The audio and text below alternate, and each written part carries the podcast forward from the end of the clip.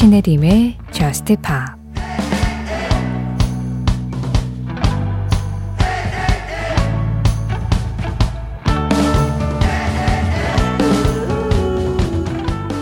그들이 눈에 담을 수 없는 낙원이 있어.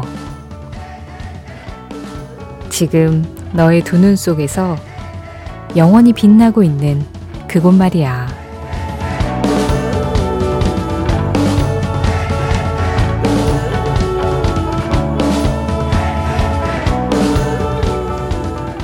My Universe 콜드플레이 피처링 BTS의 노래로 신혜림의 Just Pop 시작합니다. 신혜림의 Just Pop 시작했습니다. 오늘은요, 콜드플레이 피처링 BTS의 My Universe로 시작을 해봤어요. 김태규 님이 신청해 주셨는데요. 안녕하세요. 중학생 김태규입니다. 오랜만에 들어요. 방탄소년단의 My Universe 신청합니다. 이렇게 아주 정직하게 신청 문자를 보내주셨습니다. 반갑습니다. 이 시간까지, 어, 공부하느라 아니면은 하루를 모두 다 정리하고 좀 자기 전에 그렇게 라디오 듣는 걸까요? 사실 저도 중학생 때 그랬던 것 같아요. 예, 오히려 중고등학생 때 심야 라디오 많이 듣잖아요. 그때는 사람마다 약간은 다르겠지만 이상하게 아침잠은 너무 많은데 밤, 새벽 한 두세 시까지는 전혀 잠이 안 와서 예, 라디오 듣거나 뭐 다른 일을 하거나 그러다가 결국엔 또 아침에 못 일어나고 그거의 반복이기는 했었어요. 김태균님 신청으로 들은 콜드플레이 피처링 BTS의 My Universe 이어진 노래는 Why Don't We의 Called in LA였습니다. 정봉교님 신청곡이었어요. 9283번님, 송아지 분만하고 퇴근하는 길이에요. 자다가 전화 받고 나와서 잠이 다 깨버렸습니다. 그래도 한 생명을 구하고 나니까 뿌듯합니다. 찰리 푸스의 마빈 게이 신청해요 하셨어요. 축사 같은 걸 돌보시는 일을 하시나 봐요. 네, 자는 도중에 갑자기 송아지가 나온다는 소식을 들으시고 그냥 바로 뛰어가신 거죠? 고생 많으셨습니다. 아, 진짜 9283번님 덕분에 새로운 생명 하나가 세상을 보게 됐네요. 신청해주신 음악 들을게요. 찰리 푸스 피처링 메간 트레이너 마빈 게이 찰리 푸스와 메간 트레이너의 듀엣곡 마빈 게이에 이어서 로버트 플랜트와 앨리슨 크라우스의 듀엣도 들었습니다. Killing the Blues였어요. 그 마빈 게이가 송아지 분만에 성공하신 9283번님이 일을 딱 끝내고 굉장히 후련하고 기분 좋게 집으로 돌아오시면서 듣는 그 정도의 리듬의 음악이었다면 로버트 플랜트와 앨리슨 크라우스의 Killing the Blues는 어, 갓 태어난 송아지가 이제 아주 편안하게 잠이 들고 또 여물을 먹는 그런 고즈넉한 분위기가 좀 느껴지는 음악이었죠. 이 노래는 김민지님 신청곡이었습니다. 신혜림의 Just Pop 참여하는 방법 안내해 드릴게요. 문자 참여 샵 8000번으로 열려 있어요. 짧은 문자에 50원, 긴 문자와 사진에는 100원의 정보 이용료 들어갑니다. 스마트 라디오 미니로 들으실 때 미니 메시지 이용하시는 건 무료고요. 여러분들이 살아가는 이야기, 지금 뭐 하면서 라디오 듣고 계신지, 또 그 와중에 어떤 음악이 듣고 싶으신지 이쪽으로 보내주시면 되고요. JUST POP 홈페이지 사연과 신청곡 게시판도 열려 있습니다. 그리고 SNS도 있죠. 인별그램 MBC JUST POP으로 들어오셔서 그날그날 올라오는 방송 feed에 댓글로 간단하게 참여해 주시는 것도 항상 환영하고 있어요. 어, JUST POP이라는 프로그램이 JUST POP이지만 뭐 락이 나가기도 하고 디스코가 나가기도 하고 재즈가 나가기도 하고 그렇잖아요. 그게 다 popular music, 예, 팝이라는 그 단어 안에 들어가는 어떤 세부 장르이기도 하니까요. 그런데 가끔씩 여러분들이 이렇게 재즈곡을 신청해 주시는 걸 보다 보면 좀 압도적으로 쳇 베이커 음악을 많이 골라주시는 것 같다라는 생각을 할 때가 있어요. 쳇 베이커라는 인물이 참 매력적이죠. 노래도 잘하고 음악도 잘 만들고 트럼펫 연주도 정말 멋있게 하는 그런 뮤지션이잖아요. 그리고 그 에단 호크가 주연한 쳇 베이커를 이제 실존 인물을 다룬 영화 Born to Be Blue 같은 그런 영화를 통해서 물론 Born to Be Blue에 묘사된 쳇 베이커의 그 삶이 완전히 그 실제 삶과 일치하는 건 아닙니다. 여러 가지로 좀 극화된 부분들이 있어요. 그래도 어쨌든 그런 영화들 같은 걸 통해서 아, 챗 베이커라는 사람이 미션으로서 어떤 식으로 삶을 살아왔는지 우리가 간접 경험으로 이제 만나볼 수 있는 기회들이 좀 생겼잖아요. 그래서 그런 영화를 보거나 이챗 베이커의 음악을 들을 때 우리가 이 사람의 삶에도 들어가는 그런 느낌? 그런 느낌을 좀 진하게 받게 되는 미션 같다는 생각을 했었어요. 이영빈 님이 쳇 베이커의 I fall in love too easily를 신청해 주셨습니다. 저도 참 좋아하는 곡이고 그 한창 Born to Be Blue 개봉하고 제가 그 영화를 제가 쳇 베이커도 좋아하지만 에단 호크의 엄청난 팬이거든요. 사실은 에단 호크 연기 보려고 갔던 거긴 한데 그 영화를 보고 나서 한동안 저도 참 많이 들었었던 음악입니다. 챗 베이커라는 이 재즈 트럼펫 연주자, 재즈 뮤지션의 매력을 있는 그대로 느낄 수 있는 곡이에요. 이영빈님 신청곡 챗 베이커입니다. I fall in love too easily.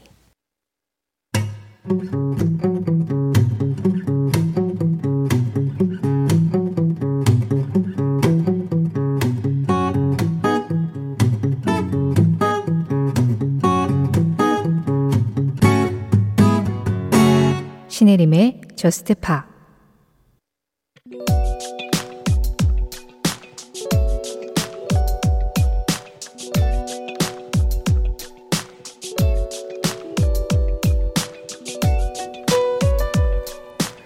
어릴 때 라디오에서 나오던 노래를 들으며 그걸 따라 부르던 추억을 회상하는 카펜터스의 음악. 카펜터스가 1973년에 발표한 이 노래는 원래 18분이 넘는 길이로 기획되었으며 싱글 B면을 이 한 곡으로 채울 정도의 실험적인 음악이었다. 실제 이 노래 속에는 라디오에서 좋아하던 노래들을 따라 부른다는 가사와 함께 카펜터스 멤버들이 좋아했던 1960년대 음악 8곡의 일부분을 노래 중간에 메들리로 커버해서 넣었던 것이다. 이 곡을 쓴 카펜터스의 멤버 리차드 카펜터는 캐런과 자신이 어렸을 때 좋아했던 음악들에 관한 노래를 쓰면 좋겠다는 생각을 했고, 그래서 이 노래가 탄생했기 때문에 애초에 아주 긴 버전을 염두에 두었다고 한다. 하지만 그 시절 방송에 이렇게 긴 음악이 자주 나갈 수는 없었던 일. 결국 이 노래는 중간에 메들리를 뺀 채 4분 정도의 싱글로 발표되었고, 빌보드 싱글 차트 2위를 차지하며 카펜터스의 대표곡이 되었다.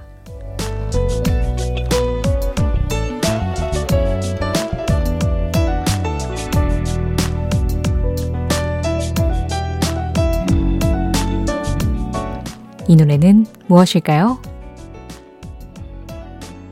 오늘의 무엇일까요?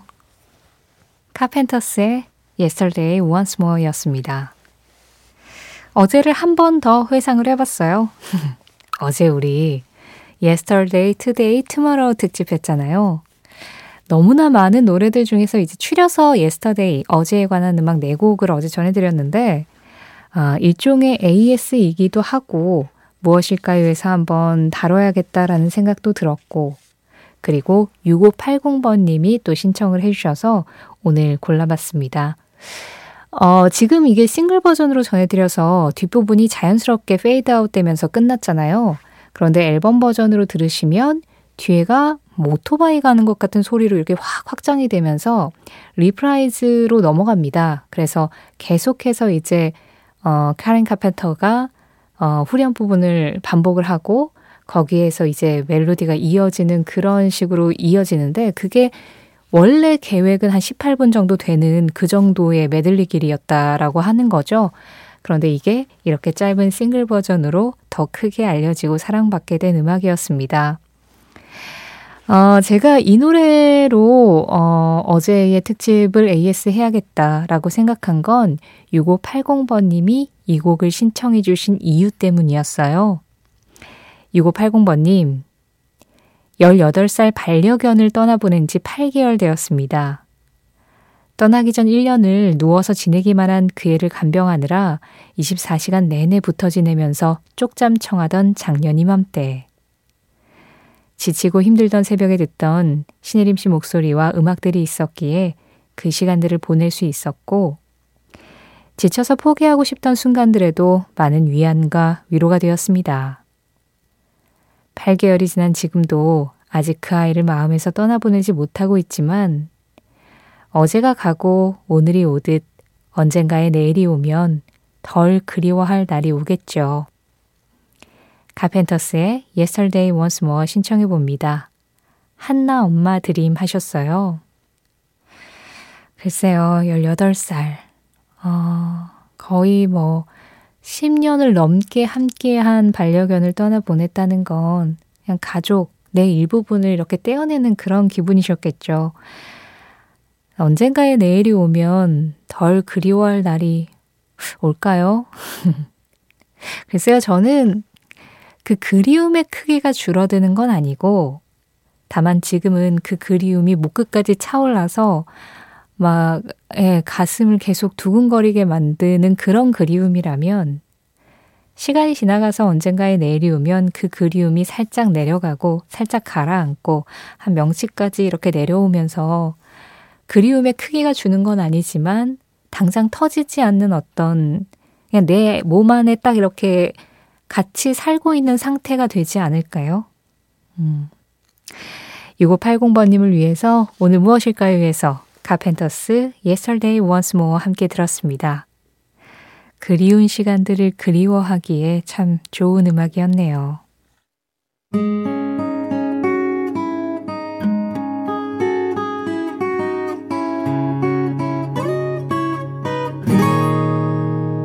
신혜림의 Just Pa 노래 두 곡 이어서 들었습니다.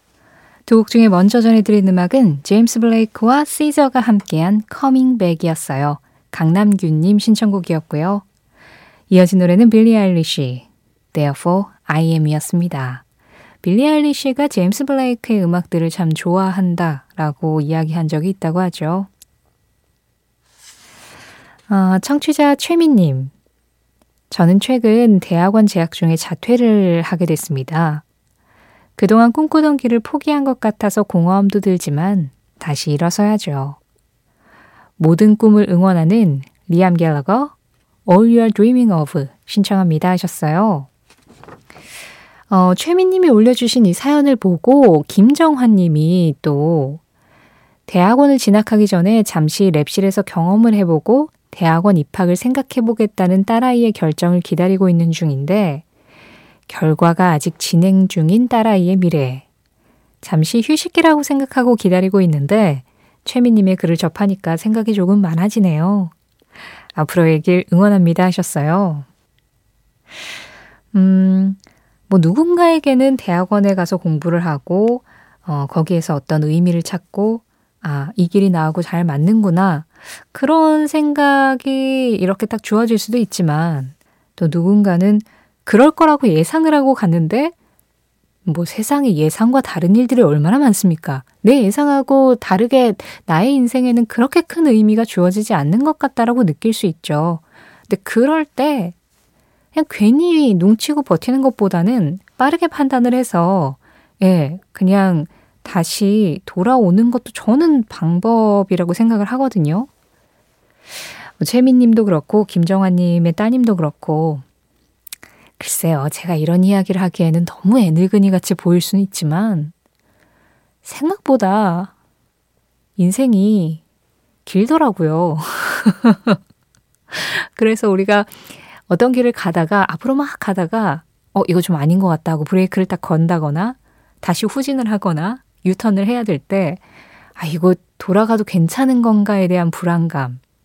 돌아갔다가 어디로도 못 가면 어쩌지라는 불안감? 괜히 돌아갔다가 시간만 낭비하는 거 아닌가에 대한 불안감 같은 것들이 이렇게 덮쳐오잖아요. 그런데 시간은 의외로 내 편이라서 내가 그 시간을 그냥 좀 헤매면서 보내더라도 인생이 그렇게 쉽게 빨리 결론을 맺 있게 만들지 않더라고요. 저도 계속 좀 그냥 걸어 다니고 있는 상태인 것 같아요. 그러니까 저스트 팝을 하고 있습니다로 제 인생이 딱 여기서 매쯤 돼버리면 너무 이상하잖아요. 저도 이제 앞으로 저에게 남은 얼마가 될지 모르는 저의 인생을 계속 어떻게 살아갈 것인가에 대한 그런 고민들은 뭐 내가 뭘 하고 있든 어떤 상황에 있든 그냥 어차피 계속 해야 되는 거기 때문에 그냥 계속 그 길들을 이쪽으로도 가봤다가 저쪽으로 가봤다가 그게 이제 그 길을 걷는 동안에 나에게 또 주어지는 뭔가가 있겠죠.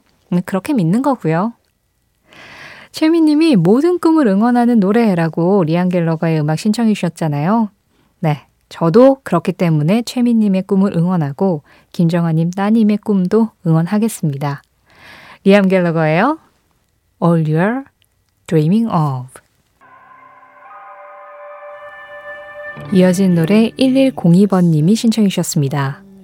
모네스킨 The Loneliest 흘러가게 두는 법을 배우는 것은 훌륭한 삶의 질을 위한 열쇠이다.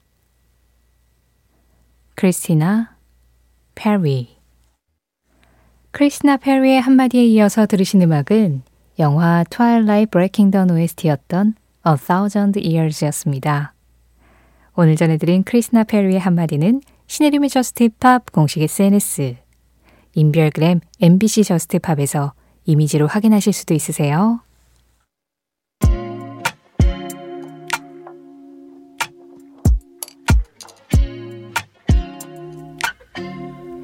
JUST POP 오늘 마지막 곡입니다. 장희수님 신청곡이에요. 제프 버넷 피처링 필로의 Make a Move. 이 음악 전해드리면서 인사드리겠습니다. 지금까지 JUST POP이었고요. 저는 신혜림이었습니다.